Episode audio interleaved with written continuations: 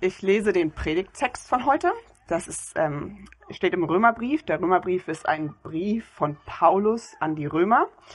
Ähm, genau, es ist einer der Briefe, die, oder insgesamt die Briefe von Paulus ähm, an die verschiedenen Gemeinden, hier jetzt in Rom, ähm, sind Briefe, die ziemlich unangefochten sind. Also die Ehrlichkeit oder die Echtheit dieser Briefe ist einfach unumstritten. Deswegen, ähm, genau, hört gut zu. Ich lese aus dem Kapitel 6, die Verse 1 bis 11. Was sollen wir dazu sagen? Etwa, lasst uns in unserer Sünde bleiben, damit die Gnade noch größer wird? Auf keinen Fall. Für die Sünde sind wir ja schon tot. Wie könnten wir da noch weiter in ihr leben? Ihr wisst doch, bei unserer Taufe wurden wir förmlich in Jesus Christus hineingetaucht. So wurden wir bei der Taufe in sein Tod mit hineingenommen. Und weil wir bei der Taufe mit ihm gestorben sind, wurden wir auch mit ihm begraben. Aber Christus ist durch seine, äh, durch die Herrlichkeit des Vaters vom Tod auferweckt worden. Und genauso sollen wir jetzt ein neues Leben führen. Denn wenn wir ihm im Tod gleich geworden sind, werden wir es auch in der Auferstehung sein. Wir wissen doch, der alte Mensch der wir früher waren, ist mit Christus am Kreuz gestorben. Dadurch wurde der Leib vernichtet, der im Dienst der Sünde stand. Jetzt sind wir ihr nicht mehr unterworfen. Wer gestorben ist, auf den hat die Sünde keinen Anspruch mehr. Wenn wir nun mit Christus gestorben sind, dann werden wir auch mit ihm leben. Das ist unser Glaube. Wir wissen doch, dass Christus nicht mehr sterben wird, nachdem er vom Tod auferweckt wurde. Der Tod hat keine Macht mehr über ihn, denn dadurch, dass er gestorben ist, ist er für die Sünde ein für allemal tot. Aber das Leben, das er jetzt lebt, lebt er ganz für Gott.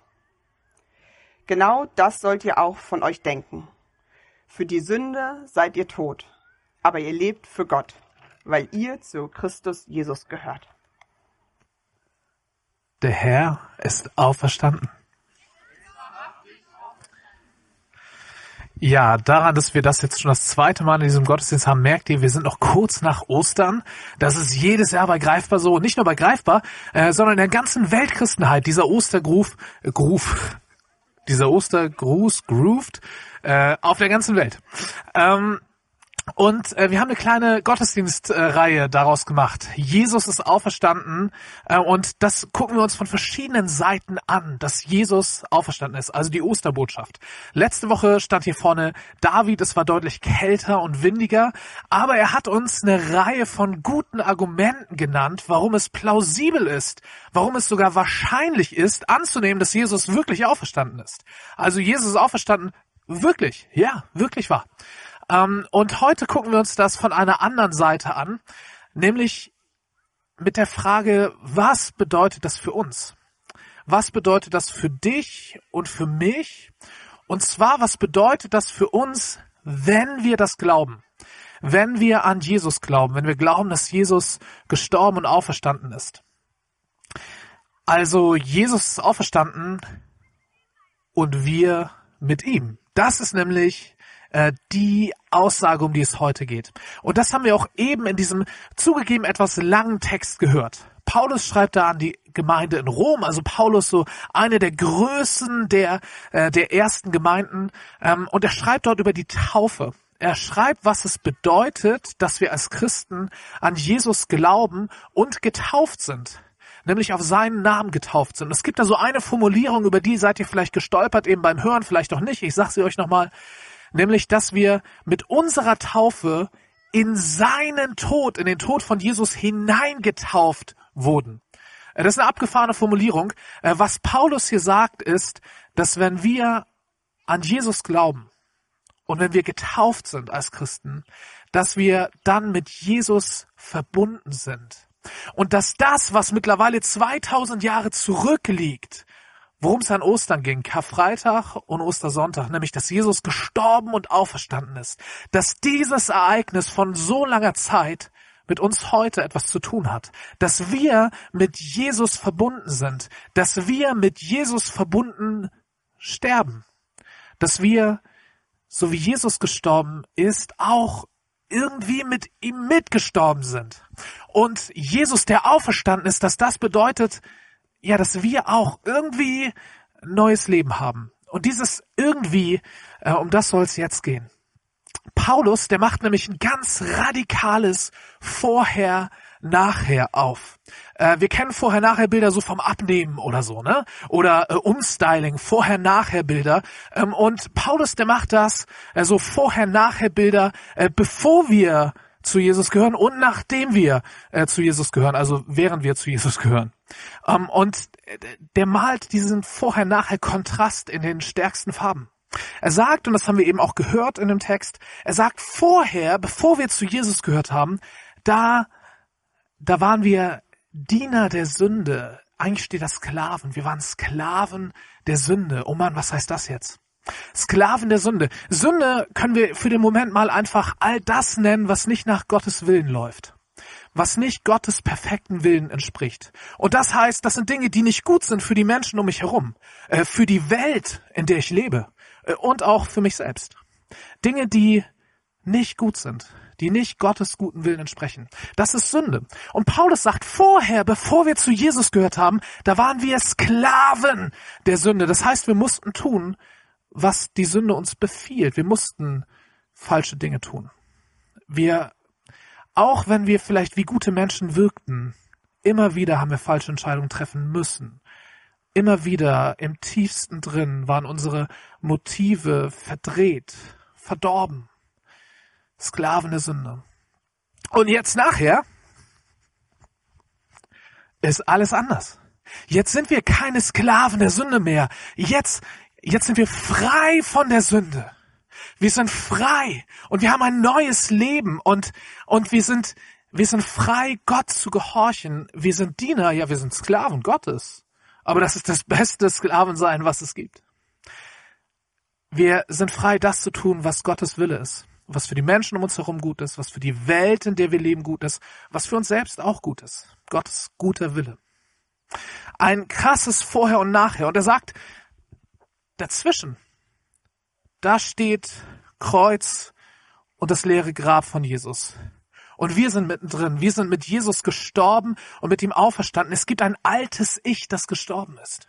Also es gibt einen alten Andi, hi, ich heiße Andi, äh, und es gibt einen alten Andi, der ist tot. Nämlich der, der der Sünde gehorchen musste. Der ist tot, der lebt nicht mehr. Der alte Andi, der für die Sünde leben musste, ist tot. Und es gibt einen neuen Andi, einen Andi in Christus. Das ist eine Formulierung, die findet ihr immer und immer wieder in der Bibel. In Christus. Also der Andi, der, der mit Jesus verbunden ist. Das ist ein neuer Andi. Ein neuer Mensch. Äh, Paulus sagt, 2. Korinther 5, Vers 17, ähm, in Christus sind wir eine neue Kreatur, sind wir neue Geschöpfe, sind wir neue Menschen. Ich habe ein, ein neues Leben in Jesus. Altes Leben, Tod, neues Leben in Jesus. Vorher, nachher. In dem Text, den wir eben gehört haben, da gibt es einen Vers und Anne hat, ähm, hat den Abschnitt damit enden lassen. Äh, ein Vers, der mich seit Jahren begleitet. Und ihr findet ihn in unseren Liedblättern. Auf der zweiten Seite, da geht der Text noch bisschen weiter, äh, könnt ihr noch weiterlesen. Aber es ist das Ende vom oberen Abschnitt der zweiten Seite des Predigtextes. Und da steht, genau das sollt ihr von euch denken. Für die Sünde seid ihr tot, aber ihr lebt für Gott, weil ihr zu Jesus Christus gehört. Im Original ist das nur ein Satz. So sollt ihr von euch denken. Paulus sagt, Paulus fragt mich, hey Andi, wie denkst du von dir? Was denkst du über dich? Was glaubst du, wer du bist? Und dasselbe fragt er auch dich. Denkst du von dir noch in diesem alten Sein, als dieser alte Andi, der Sklave der Sünde war und der Sünde gehorchen musste? Oder denkst du von dir als das, was du bist, was ich dir in all meinen Briefen immer wieder zuspreche und schreibe, woran ich dich erinnere, nämlich dass du ein neuer Andi bist, dass du ein neuer Mensch bist in Jesus, ein neues Leben hast, dass du frei bist, mit Gott zu leben und nach Gottes Willen zu leben. Wie denkst du von dir? Und ich glaube, dass das eine Schlüsselstelle ist. Weil das eine ist ja die Frage, was ist wahr? Und da sagt Paulus immer wieder, ja, das, das ist wahr. Wir sind, in Christus sind wir neu, sind wir heilig, sind wir rein, sind wir frei, sind wir gerecht. All das, was wir aus uns heraus, aus unserem Tun nicht sind, das sind wir in Christus, weil er alles für uns getan hat, was wir nie tun konnten. Also wenn Paulus, und das tut er, seine Briefe adressiert an die Heiligen in Korinth, an die Heiligen in Ephesus, an die Heiligen in Greifswald. Okay, den Brief habe ich mir ausgedacht, aber wenn er an uns schreiben würde, würde er uns die Heiligen in Greifswald nennen. Wenn Paulus das tut, dann tut er das nicht, weil er Menschen schreibt, von denen er glaubt, die machen nichts mehr falsch. Die haben keine Sünde in ihrem Leben, die tun keine Fehler. Die sind heilig aus ihrem eigenen Tun heraus. Nein, er tut es, weil er zutiefst überzeugt ist, wenn wir zu Jesus gehören, dann sind wir neue Kreaturen, dann sind wir von unserem Wesen her Heilige. Und wenn ihr diese Briefe weiterlest, die Briefe an die Korinther oder an die Leute in Ephesus oder auch die in Greifswald, wenn es sie geben würde, dann merkt ihr, Paulus, der weiß eine ganze Menge, was schief läuft in den Gemeinden. Der kennt ganz viel Sünde in deren Leben und, und sagt ihnen, hey, hört mal auf damit. Aber, und jetzt kommen wir zu der Stelle zurück, der Clou ist, dass er genau damit ansetzt zu sagen, wie denkst du über dich? Denkst du über dich noch als der, als die, der, die du mal warst? Oder denkst du von dir als der, als die, äh, der, die du bist in Jesus? Ein Vergleich, der ist nicht von Paulus, äh, den habe ich irgendwo mal in der Predigt gehört und mir bis heute gemerkt, weil ich ihn super finde. Schmetterlinge. Schmetterlinge sind schön. Schmetterlinge fliegen durch die Luft. Wunderschöne Tiere. Und jeder Schmetterling, der war mal eine Raupe. Raupen finde ich nicht so schön, die kriechen irgendwie am Boden, so im Dreck lang. Aber jeder Schmetterling war mal eine Raupe. Und dann kam so eine Verwandlung, eine Metamorphose und aus der Raupe wurde ein Schmetterling. Ne? Ihr checkt jetzt schon den Vergleich.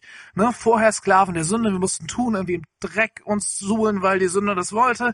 Jetzt heilig, gerecht, alles gut, neue Identität in Jesus, neues Leben, Schmetterling, wir können fliegen. So, das ist der Vergleich. Jetzt stell dir mal vor, Du siehst einen Schmetterling, der sich verhält wie eine Raupe. Der kriecht, kriecht da im Dreck lang wie so eine Raupe. Dabei hat er Flügel.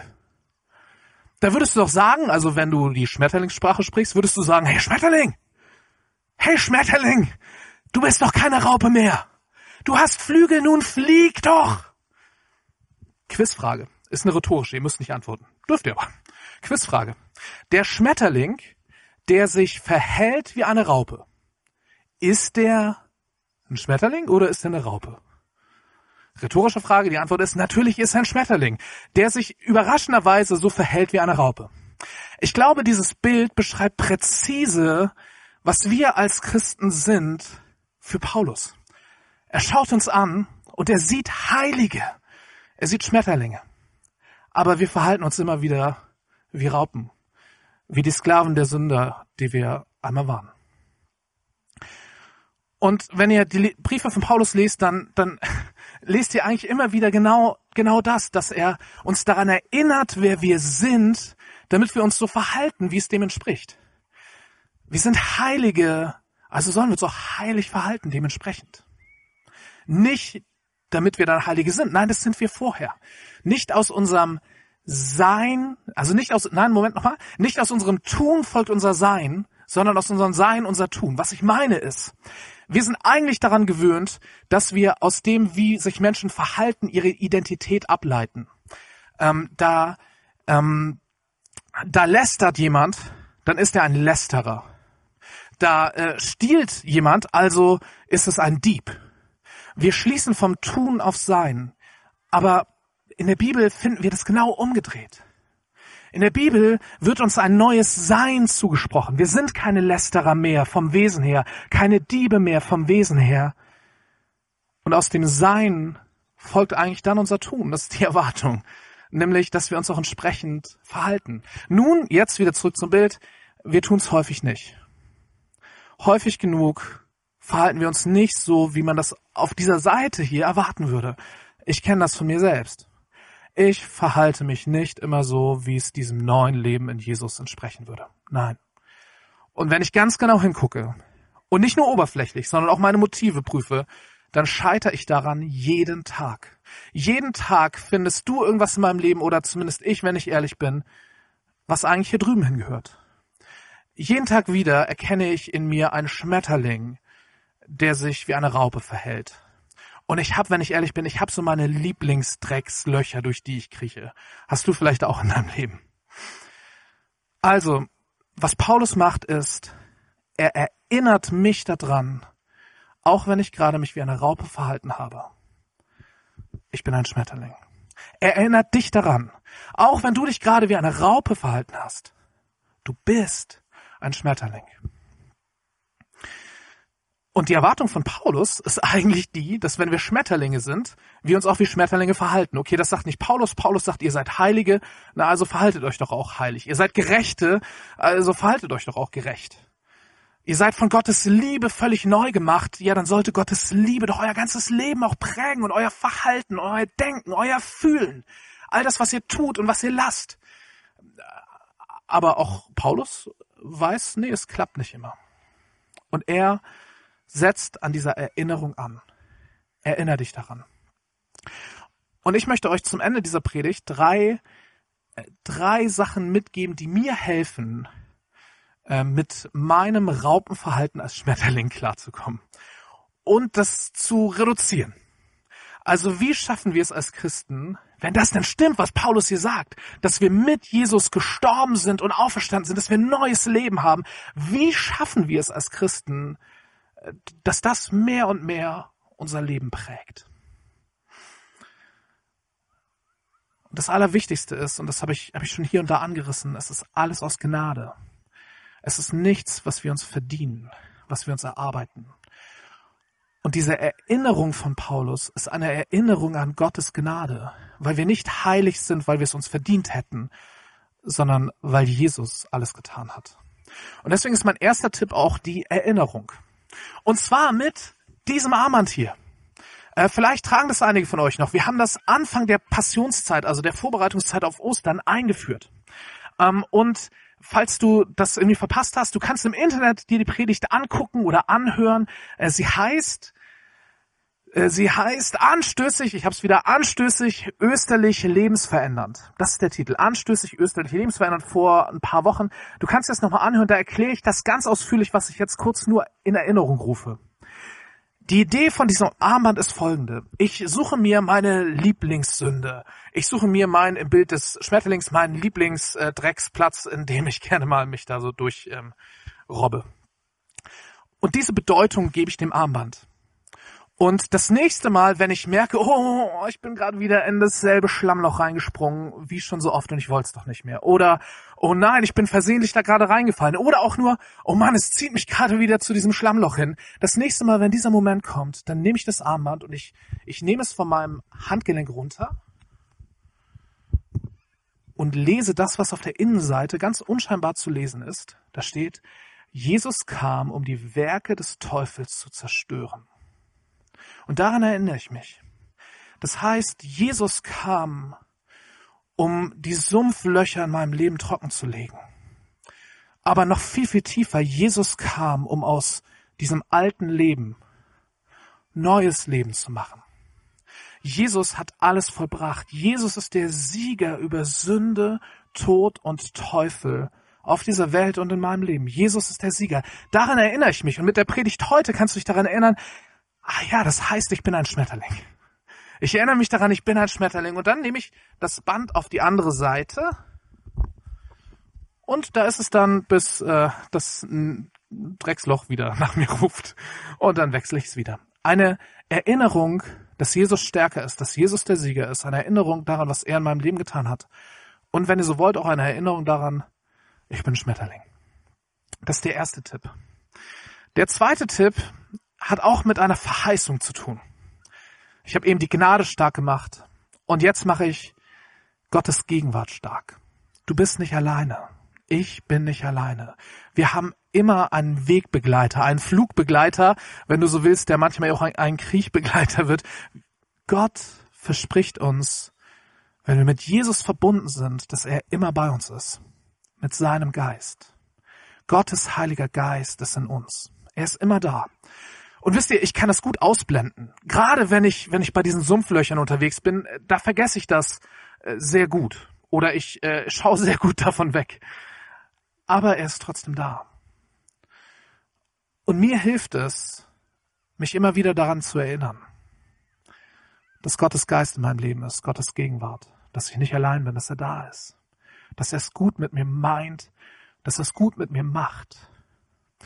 Und die vielleicht einfachste Möglichkeit, die ich kennengelernt habe und die ich genial finde, ist möglichst regelmäßig, am allerbesten jeden Tag, vielleicht gleich morgens dem Aufstehen, wenn das, äh, wenn es so deine Alltagsroutine irgendwie hergibt, regelmäßig ruhig zu werden, die Augen zu schließen, die Hände zu öffnen als Zeichen davon, ich habe nichts zu geben, ich kann nur empfangen, ich stehe mit leeren Händen, und dann ganz schlicht zu beten, Heiliger Geist, bitte komm.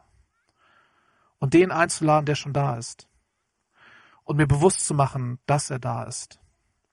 Und einfach zu warten. Ich tue dann nichts. Ich tue von mir aus nichts. Und entweder bekomme ich so ein Gespür für Gottes Gegenwart oder nicht. Das ist egal. Es ist egal, ob ich etwas erlebe oder nicht erlebe, spüre oder nicht spüre, ob mir was klar wird oder nicht. Ich setze mich einfach Gottes Gegenwart bewusst aus. Heiliger Geist, bitte komm. Bitte komm mehr in mein Leben. Und dann warte ich. Ich mache die Erfahrung, wenn ich das regelmäßig tue, hilft mir das, die Schlammlöcher zu umschiffen. Das gelingt mir nicht immer, aber es gelingt mir besser. Und ich mache die Erfahrung, wenn ich damit aufhöre, das regelmäßig zu tun, dann steigen die Schlammlöcher ähm, Gefahren in meinem Leben und Schlammlöcherfälle in meinem Leben. Manchmal versetzt, das ist irgendwie das Miese. Ne? Das ist nicht so, wenn ich einen Tag aufhöre, dass dann am nächsten Tag ich die, die größte Dummheit wieder gemacht habe. Aber ich merke, es macht einen Unterschied, ob ich mir bewusst mache, Gottes Geist ist da. Das ist der zweite Tipp. Und der dritte und letzte, das ist ein Tipp dafür, was, wenn ich denn mal doch trotz Armband, trotz Heiliger Geist, du bist da, ähm, wenn ich trotzdem mal wieder mich wie so eine Raupe verhalten habe. Es gibt etwas Wunderbares und das ist Gottes Vergebung. Und Gottes Vergebung ist dir garantiert an diesem Kreuz vor 2000 Jahren. Und das ist, das ist der Wahnsinn. Jesus ist ans Kreuz gegangen für deine Schuld, bevor du irgendeinen Fehler gemacht hast. Schon vorher ist er ans Kreuz gegangen für dich. Er kannte dich, er liebte dich, er kennt dich, er liebt dich. Die Vergebung der Sünden ist unbegreiflich.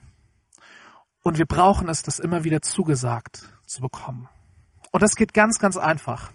Äh, es gibt einen, einen technischen Fachbegriff dafür. Ähm, den verrate ich euch ganz kurz, aber dann vergessen wir wieder, das heißt Beichte. Das klingt super cool und ruft ganz viel positive Gefühle in uns hoch. Nein, wahrscheinlich nicht. Ähm, das, was ich euch jetzt erkläre, ist Beichte, aber Beichte ist großartig. Beichte funktioniert zumindest bei uns in der evangelischen Kirche so, ihr werdet gleich keine Beichtstühle und kein du musst zum Pfarrer gehen oder sowas hören, sondern es funktioniert so, ich suche mir einen Christen meines Vertrauens, einen Bruder oder eine Schwester im Herrn. Und ich gehe zu der Person hin und sage, hey du, ähm, hast du mal einen Moment, ich, ich würde gern was beichten. Ich würde gern was mit dir vor Gott bringen. Und sollte die Person überfordert sein, sagen, ey, ich habe ich noch nie gemacht, sagst du, hey, kein Problem, ich habe eine tolle Predigt gehört, mir wurde das genau erklärt, ich kann dir genau sagen, was du tun sollst, ich weiß genau, was ich tun soll, es wird super. Also, du suchst ja eine, äh, ein, ein Bruder, eine Schwester im Herrn deines Vertrauens und sagst, hey, ich möchte beichten. Die Person sagt selbstverständlich, okay, ja, äh, machen wir. Und dann hast du einfach Folgendes zu tun. Du bekennst Gott deine Schuld und bittest ihn um Vergebung. Du kannst vorher der anderen Person auch erzählen, worum es geht. Manchmal hilft das so, um irgendwie die Gedanken zu ordnen und so. Das ist manchmal eine gute Sache. Aber theoretisch geht es auch, dass, dass du gleich sagst, komm, hey, wir, wir beten, ich will's, ich will's vor Gott bringen. Und dann, dann sagst du einfach Gott und erzählst um, um welches Drecksloch es geht, was, was die Schuld ist, was, was die Sünde ist, was das ist, was dich belastet, was, was du falsch gemacht hast. Du sagst das und sagst, Gott, das tut mir leid. Bitte vergib mir. Das ist dein Job und das darf super unbeholfen sein. Du musst keine liturgisch korrekten Worte haben. Du musst nicht äh, fehlerfrei reden. Du darfst das stottern. Du darfst ringen mit Worten. Das ist voll okay. Das ist dein Job. Das ist alles. Alles, was du machst. Und dann kommt die andere Person. Und das ist die Rolle, die diese andere Person hat, ist eins der größten Privilegien. Vielleicht das größte Privileg, was wir als Christen haben. Es ist das Wunderbarste, äh, was, was du machen kannst.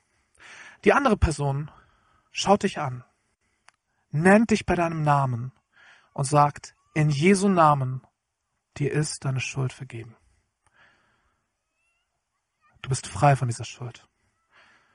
Du bist rein, du bist gerecht gesprochen, du bist gerecht gemacht. Deine Schuld ist dir vergeben im Namen von Jesus. Amen. Und sprich dir die Vergebung zu. Und es ist wichtig, dass das ein Zuspruch ist. Das ist kein Gebet. Das ist nicht eine Bestätigung. Ja, Gott, bitte vergib diese Schuld. Nein, es ist ein Zuspruch.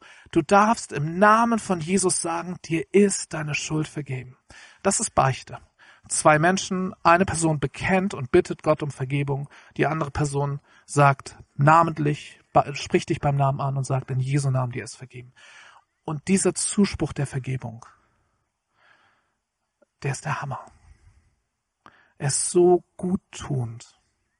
Es ist so guttunend. Und solltest du irgendwie eine Hemmung haben, irgendwie zu, zu jemandem zu gehen und zu sagen, ich möchte beichten, ähm, wenn die, das Unwohlsein auf, auf diesem Level ist, meine Erfahrung ist, die Erleichterung danach ist auf dem Level.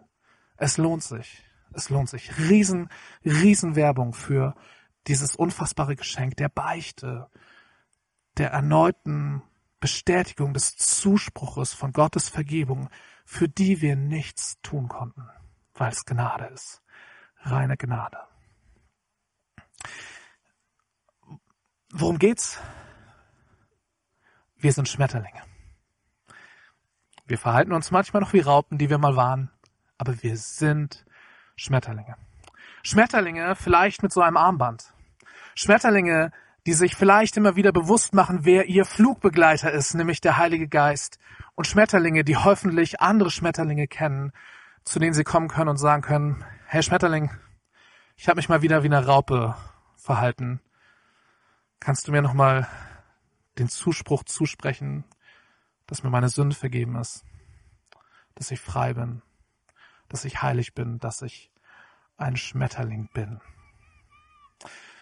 Und wenn das Gottesvolk überzeugt, Schmetterlinge zu sein, die sich manchmal wie Raupen verhalten, aber Schmetterlinge sind, dann ruft Gottes Schmetterlingsvolk. Amen.